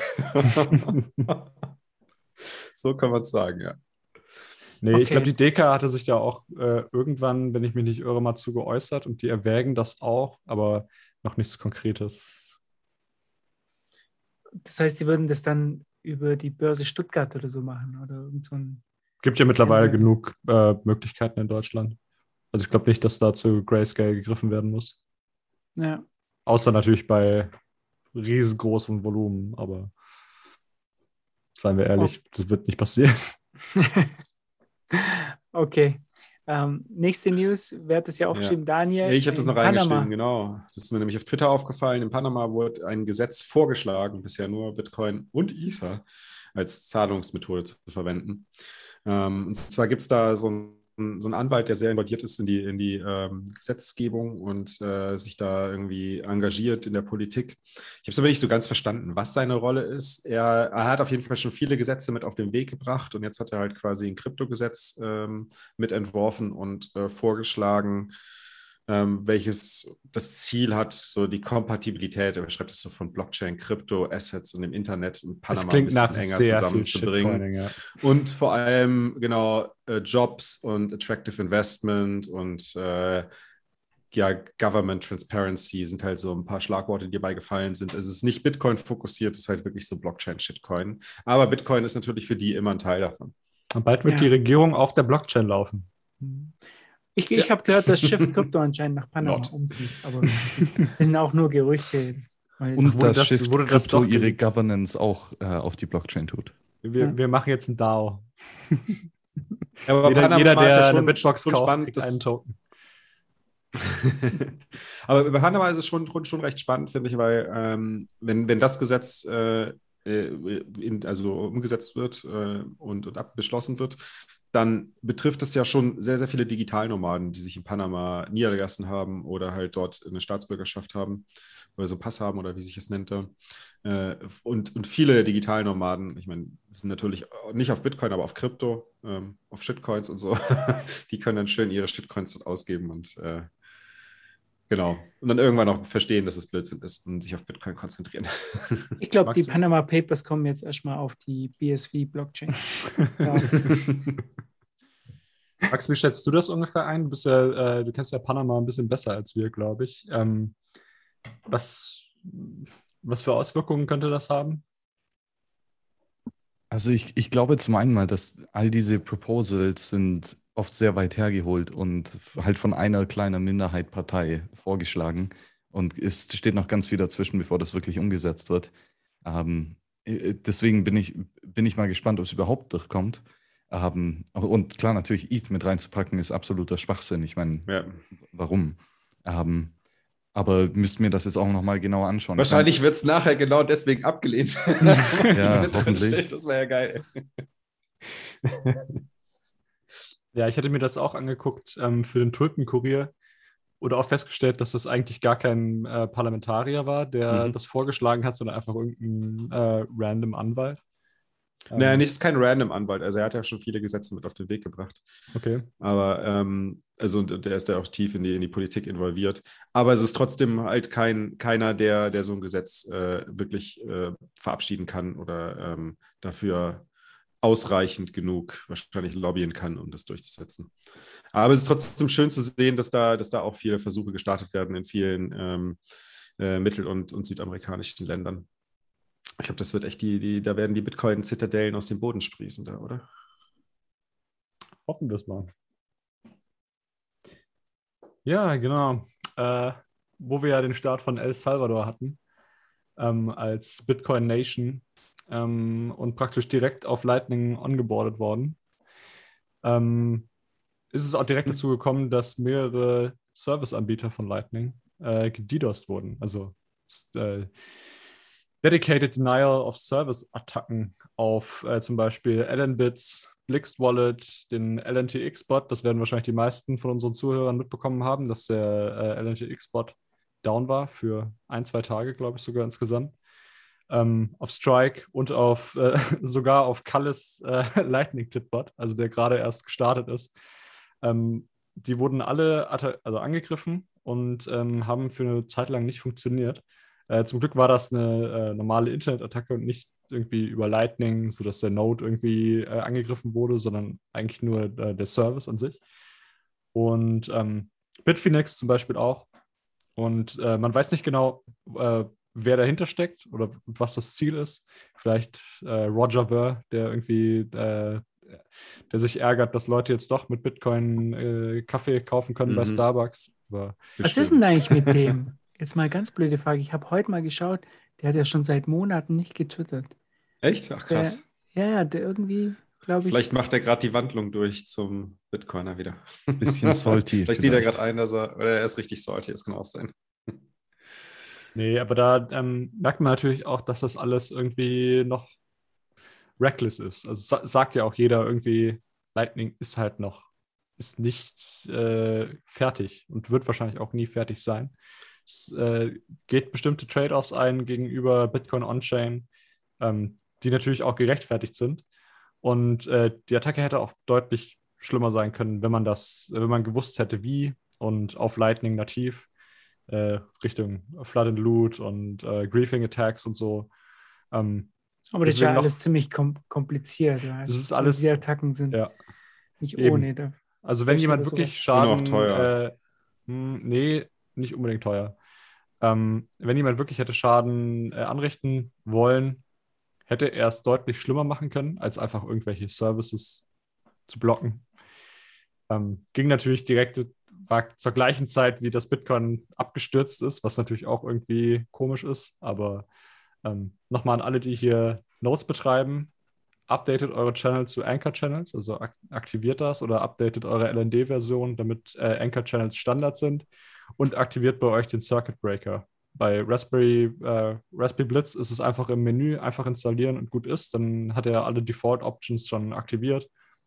Und Anchor-Channels sind halt dafür da, dass man halt keine Flood-and-Loot-Attacke bei euch mehr machen kann, weil man dann die Justice-Transaktion per Child Pays for Parent beschleunigen kann. Kannst du da mal ein Video zu machen, das auf YouTube hochstellen? Ein Tutorial oder so? Also eigentlich updatet eure Nodes auf die neueste LND-Version und schließt alte Channel und macht neue Channel auf. Wenn ihr wirklich sicher gehen wollt. Muss man einen neuen Channel aufmachen? Ich dachte, man kann on the fly. Nee. Muss ein neuer Channel sein. Ah, also okay. Weil ja weil das Commitment alleine auch anders aufgebaut ist. Also es ist eine andere Channel-Struktur. Und das gilt das leider nur für die neuen Channels und nicht für die Channels, die schon offen sind. Aber was da, und das steht auch jetzt nicht in den Shownotes drin, was da helfen könnte, wäre die nächste Version von LND, und da gibt es Batch-Channel-Openings. Also, dass ihr praktisch mit einer Transaktion mehr Channel öffnen könnt als einen einzigen. Und das hat der Oliver Gugger bei Lightning Labs den Pull-Request geschrieben. Und das wäre cool, wenn das entweder in der nächsten oder übernächsten Version direkt drin ist. Mhm. Und das ist halt mega, wenn du einen neuen Lightning-Node hast und direkt Kapital hast. 5 Channel auf einen Schlag. 15. 50, okay. Ja. Vor allem ist es auch cool, du sparst auch Zeit, nicht nur Geld, sondern auch Zeit, weil wenn du dann die Größe UTXO hast, dann wird die ja immer benutzt, weißt du. Kannst du einen Channel aufmachen, musst wieder warten. Das nervt dann. Das ist schon richtig klasse. Es ging zwar vorher auch über Balance of Satoshis und mit PSBTs und so, es war aber ziemlich umständlich und auch etwas kompliziert, weil es zeitsensitiv war. Also du hattest nur eine gewisse Zeit, um das Ganze umzusetzen, und das ist halt Kacke für jeden, der das noch nie gemacht hat. Und wenn dann was schief läuft, dann bist dein Geld los, und da zu experimentieren ist eigentlich nicht so gut.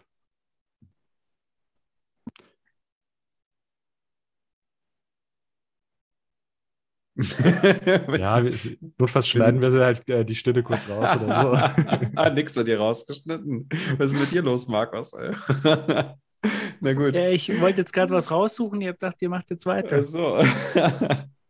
Nee, dann gehen wir mal über zu den Technik-News. Da haben wir gar nichts drinstehen, oder? Also ich habe Sachen haben wir drinstehen. Dass Bull Bitcoin Lightning integriert hat. Das ist eine kanadische Bitcoin-Börse, glaube ich. Das ist sehr interessant. Bull Bitcoin ist auch sehr cutting edge. Die sind Bitcoin-only und haben einen sehr fortgeschrittenen Transaction-Batching-Algorithmus, sodass du jede Minute Transaktionen rausschicken kannst und die effizient gebatcht werden. Ist sehr, sehr interessant. Und das nutzen die für On-Chain. Dann haben die vor ein paar Monaten Liquid integriert und auch ein Liquid-Token rausgegeben als Gutscheinkarte in kanadischen Dollar-Wert, um Bitcoin zu kaufen bei Bull Bitcoin. Also es war quasi so eine Art Gutschein-Stablecoin. Und jetzt eben Lightning-Integration, und zwar mit LNURL, was auch sehr cool ist. Ne? Das heißt, hier diesen LNURL-Withdrawal ist mit eingebaut. Das heißt, du gibst ein, wie viele Bitcoin du kaufen willst.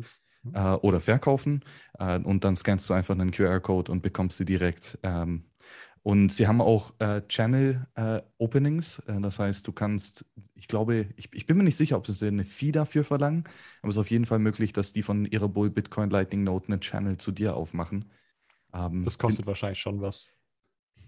Ist eine Frage, ob die das noch als, ob die Lightning Service Provider als zusätzliches Business Model haben. Das wäre schon sehr interessant. Richtig gut. Gefällt mir. Mit Phoenix Wallet unterstützt, glaube ich, LNURL Withdrawal, soweit ich weiß. Phoenix, also, Breeze, Moon, Wallet of Satoshi. Moon auch? Blue Wallet. Fast alle eigentlich, oder? Ja, LNURL ist super, super weit verbreitet inzwischen. Ja. Phoenix ist auch jetzt gerade eine neue Version vor 2 Wochen rausgekommen, die Version 1.4.17, und dort ist jetzt auch LNURL Pay mit drin. Lightning-Adressen Pay, ne? Phoenix nicht. Auch. Lightning-Adressen genau, auch. Achso, Lightning-Adressen, genau, über LNURL, du hast vollkommen recht. Lightning-Adressen, ja. Lightning-Adressen, hast du recht, genau. Richtig, da kann ich auch nur jedem sagen, der einen Lightning-Node hinter Tor hat, auf btcadresse.de könnt ihr euch eine Lightning-Adresse erstellen. Braucht Anleitung, ist auf BTC21, wie ihr an die Daten kommt, und dann einfach eingeben auf der Website und schon habt ihr eine Lightning-Adresse. Kann euch jeder an joko@btcadresse.de Geld schicken, ohne dass er eine Invoice braucht.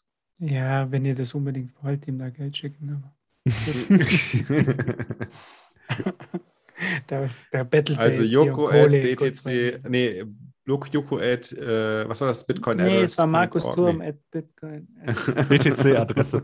btcadresse.de, okay. Ich habe auch noch ein, zwei andere Domains gekauft, also es kommen bald noch ein paar andere. Also ich hätte ja gerne eine daniel@21.space. Müssen wir auch mal einrichten. Das müsste doch mit jeder Domain dann, ne? Ja, muss Dennis dann einrichten, glaube ich. Der hat den Zugriff. Ja, haben wir auch schon diskutiert. Der wird vielleicht auch kommen. Vielleicht können wir das ja cool für andere Leute auch machen. Ja, haben wir noch irgendwas? Hat noch irgendjemand was auf dem Herzen? Mir fällt gerade noch eine Sache ein. Wir hatten Twitter-Space den Tag vor El Salvador, und ich habe dann gesagt, Bitcoin geht auf 100.000, und am nächsten Tag stürzt es ab. Also das war wahrscheinlich wieder, mitverantwortlich. Das ist wirklich, ich bin ein brutal guter Kontraindikator. Das ist der Wahnsinn. Also jedes Mal, wenn ich da irgendwas zum Preis sage, passiert genau das Gegenteil. Zum Glück bist du ja Markus Way, und es schadet nicht, wenn du da ein bisschen falsch liegst zwischendrin. Wie ist denn dein Pubkey auf LN Markets, sodass ich deine guten Position einnehmen kann? Also, ich habe wirklich, also diese eine Trade auf LN Markets, das war es eigentlich dann schon. Also ich benutze LN Markets eigentlich nur, um meine Channels zu balancen mit Bitfinex. Aber bei LN Markets ist es wirklich ein Riesenproblem, weil der schiebt die Liquidität immer auf meine Seite. Das ist eine Katastrophe. Und Bitfinex macht halt genau andersrum. Die Fees von deinen anderen Channels musst du höher setzen dann. Ja, das ist aber blöd. Da müsst ihr ja alle anderen Channels halt hochsetzen, und ja, aber jedenfalls, wenn du da jetzt, ich habe einen 7 Millionen Sats Channel zu LN Markets, wenn du da alles rüberschiebst, und dann kann ich am nächsten Tag ist wieder alles auf meiner Seite. Das ist Wahnsinn. Schau mal, das ist auch. Da gibt es ja jetzt ganz viele, diese Lightning Pool und so weiter, wo man sich eine Channel-Kapazität für eine gewisse Zeit mieten kann. Und es ist auf kryptografischer Ebene abgesichert, dass deine Gegenpartei den Channel nicht schließen kann in dieser Laufzeit. Da ist ein Timelock mit dabei. Aber niemand kann die Gegenpartei aufhalten, einfach diese ständig durchzurauten, sodass deine Balance oder die Balance komplett auf seiner Seite ist. Auf deiner Seite. Heißt, du hast keine Inbound-Capacity mehr. Und ich glaube, das ist einer der Angriffsvektoren für diese LN Markets, die nicht wirklich abgesichert werden können. Wieso? Du hast doch dann die Inbound-Liquidity einfach in einem anderen Kanal. Genau. Schiebt halt einfach woanders rüber. Ja, klar, aber... Also was natürlich passiert ist, wenn du den Channel verkaufst, und du praktisch den Channel zu jemand anderem aufmachst und der wird dann komplett leer gesaugt und dann schließt die andere Partei den Channel, dann hast du natürlich Inbound Liquidity verloren, ja, das ist klar. Natürlich hast du kein Geld verloren, sondern halt nur Inbound Liquidity, weil halt die Liquidität aus dem Kanal dann weg ist, weil der Kanal geschlossen wurde. Mhm. Und halt aber eben auch, wenn du zum Beispiel jetzt, wie in seinem Fall, wo du Bitfinex als Routing-Node nutzen willst, ne, und durch sie routen willst, dann brauchst du natürlich Liquidität auf deiner Seite. Aber wenn Bitrefill ständig zu sich routet, zum Beispiel, dann kannst du nicht mehr über diesen Kanal ins Netzwerk routen. Ja, das stimmt. Ja, bei Bitfinex, jetzt kommt der Patrick Lemke wieder und sagt, ich spreche mal alles falsch aus. Da ist es immerhin ja so, sagst du nicht mehr Binance. Ja, immerhin das. Und ja, weil ich das früher hat er Bitfinex mit in Binance einer Folge. Also, einer Folge war das. Nein, aber bei denen ist es ja so, dass die ganze Liquidität auf deren Seite geschoben wird. Und da ist eigentlich ganz cool, weil du kannst dann die Fees hochschrauben und rüberschieben. Ja, aber bei LN Markets ist es ja genau andersrum. Ja, es ist, aber du kannst auf jeden Fall ganz einiges machen mit diesen Services und ich merke halt auch, wie brutal viel über die Node geroutet wird und da ist jeden Tag was los. Also Lightning, da läuft.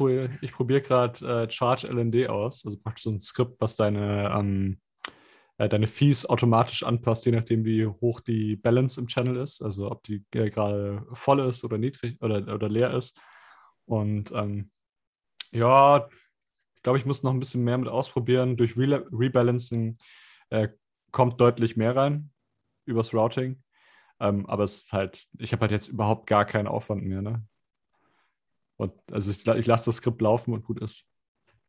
Ja, das ist schon sehr cool. Channel Balancing ist echt wichtig. Aber auch wenn du sagst, mit der Routing-Liquidität, ich habe ein paar Podcaster-Channels aufgemacht und es ist krass, wie viel durchgeroutet wird. Also die Sets per Minute Streaming und die Boosts zu der 21 Show, da kommt echt einiges durch. Das nervt mich immer richtig, weil ich das Telegram-Bot. Du siehst nichts mehr, gell? Genau, ich habe den Telegram-Bot aktiviert und dann kommt da wirklich jede 5 Sekunden kommt da so routed 3 Sat und nichts verdient. Und das ist wirklich wie Spam, das ist praktisch ein DDoS-Attack auf mein Handy. Ja, ich hab aber jetzt irgendwie, glaube ich, auf meiner Note 3000 Invoices halt, die eingegangen sind. Mhm. Da ist ja ganz viel so 3, 5 Sats, die dann jede Minute kommen. Das ist das Problem bei Sphinx. Sphinx macht jede Transaktion pro Minute. Apps wie Breeze zum Beispiel, die machen Transaktionsbatching. Also genau. Die schauen, wann die Fee unter einer gewissen Prozentzahl ist. Und erst dann schicken sie eine Zahlung. Genau, okay. Das ist mir auch aufgefallen bei Breeze. Ich dachte mal, warum funktioniert das jetzt alles nicht? Und dann hat es auf einmal irgendwie eine 200-Sat-Transaktion rausgeschickt. Ja, die Breeze-Podcast-Integration ist noch sehr bare bones. Das ist noch so ein bisschen MVP. Irgendwann so die nächsten paar Wochen hocken wir uns ist so ein Call mit Nutzern und Breeze-Developern, um das auf die nächste Version zu bringen. Also gebt euer Feedback, wie das besser gemacht werden kann. Öffnet GitHub-Issues mit Feature-Requests. Ja, ich finde es ja schon mal sehr gut, dass nicht jede Minute geschickt wird, obwohl es ein cooles Feature ist. Aber speziell, wenn du jetzt mehrere Leute da einträgst im Podcast, dann wird die Zahl halt schon sehr niedrig. Weißt du, was ich meine? Bei uns stehen halt jetzt 5 Leute drin. Plus, natürlich muss Podcast 2.0 verdient ja da was mit. Und Breeze ja auch. Und dann sind es halt schon 7 Parteien. Und das ist ein bisschen zu viel, finde ich. Ja, das ist alles echt noch ein bisschen krass. Ich weiß nicht, vielleicht kann man... Aber es geht doch nachher um Nano-Payments. Ja, ist schon klar, aber... Milli-Satoshi-Bereich. Ja, das muss ja dann in Layer 3. Das muss in Layer 3 stattfinden. Ich glaube, da kannst du schon coole Sachen machen mit Virtual Channels und so weiter. Und ich glaube, Bolt 12 ist da, Offers ist ein wichtiger Schritt in die Richtung. Ich glaube, da kannst du das mit reinpacken. Das hat ja auch Streaming Payment Support. Und ich weiß nicht, was da die kleinste Instanz ist, wie oft du Recurring Payments machen kannst. Mhm. Aber ich glaube, dass mit einer zusätzlichen Erweiterung auch diese Virtual Channels und so weiter möglich wären, zumindest in Theorie.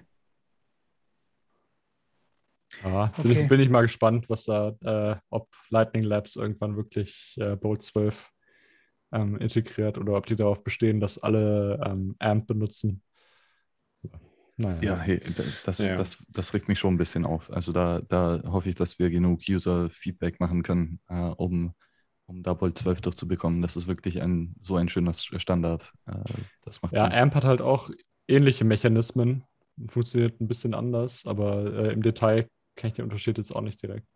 Aber Offers ist auch schon echt ein richtig geiles Biest. So anonymes Routing und so, glaube ich, hat AMP nicht.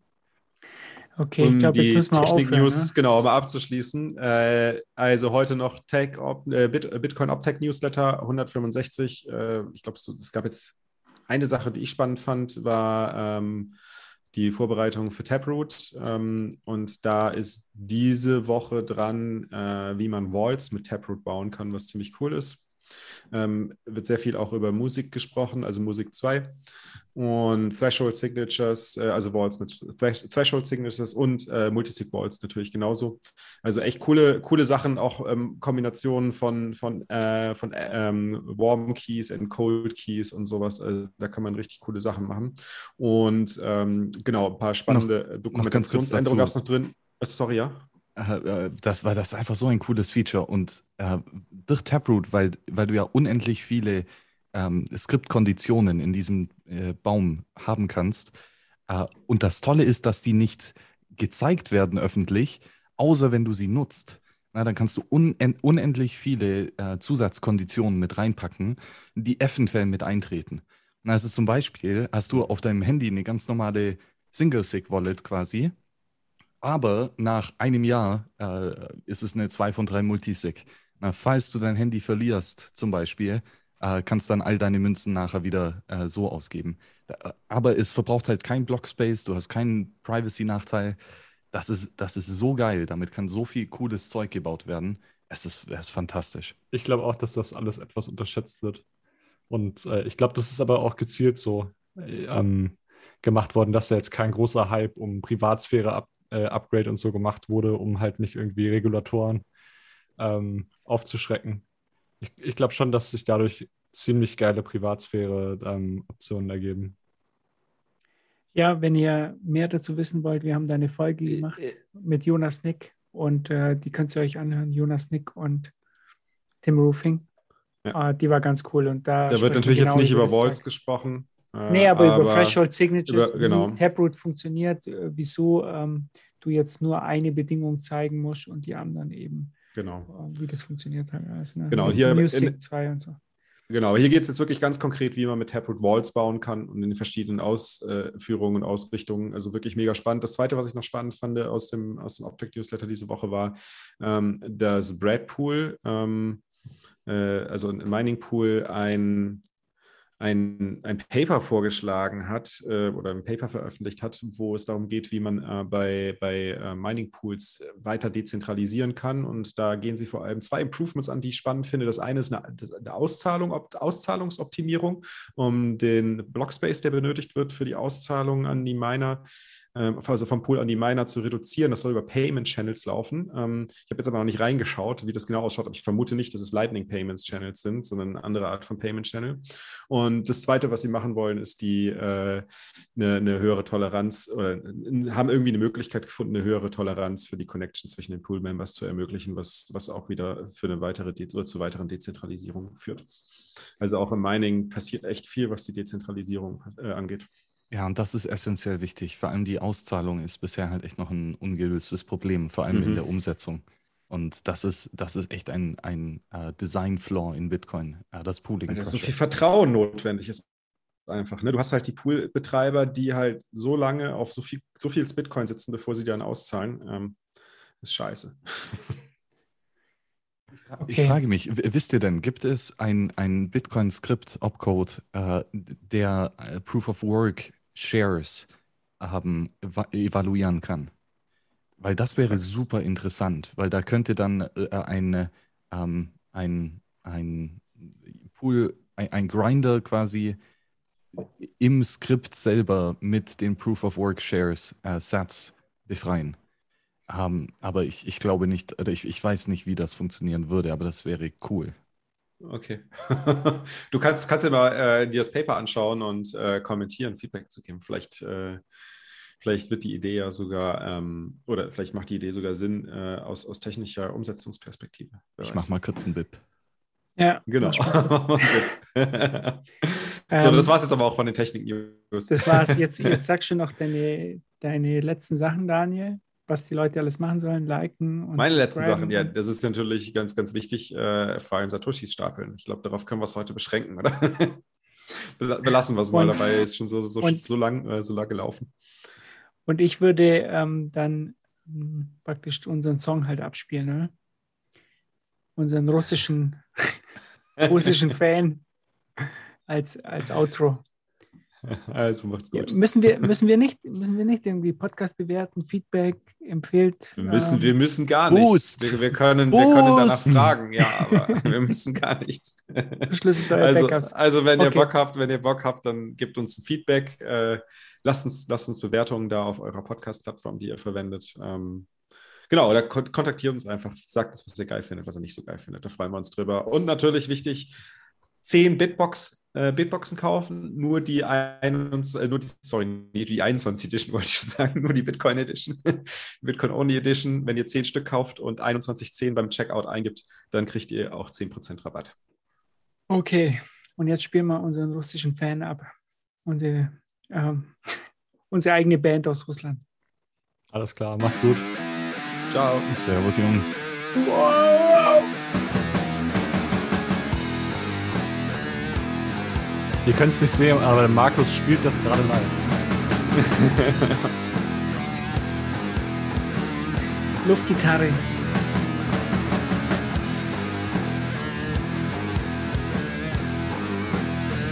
Warum finden wir das auch erst jetzt? Das ist perfekt. Das ist so gut.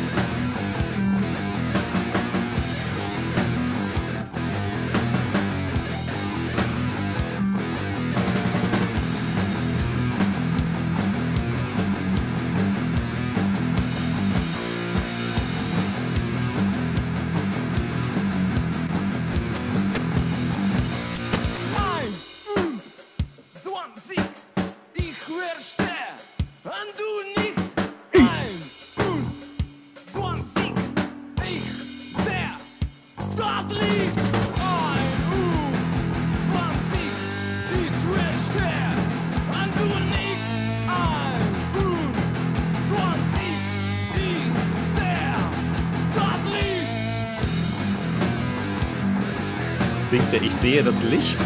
Ja, okay. Das ist ein perfekter Bitcoin-Song. Aber auch nur für Insider.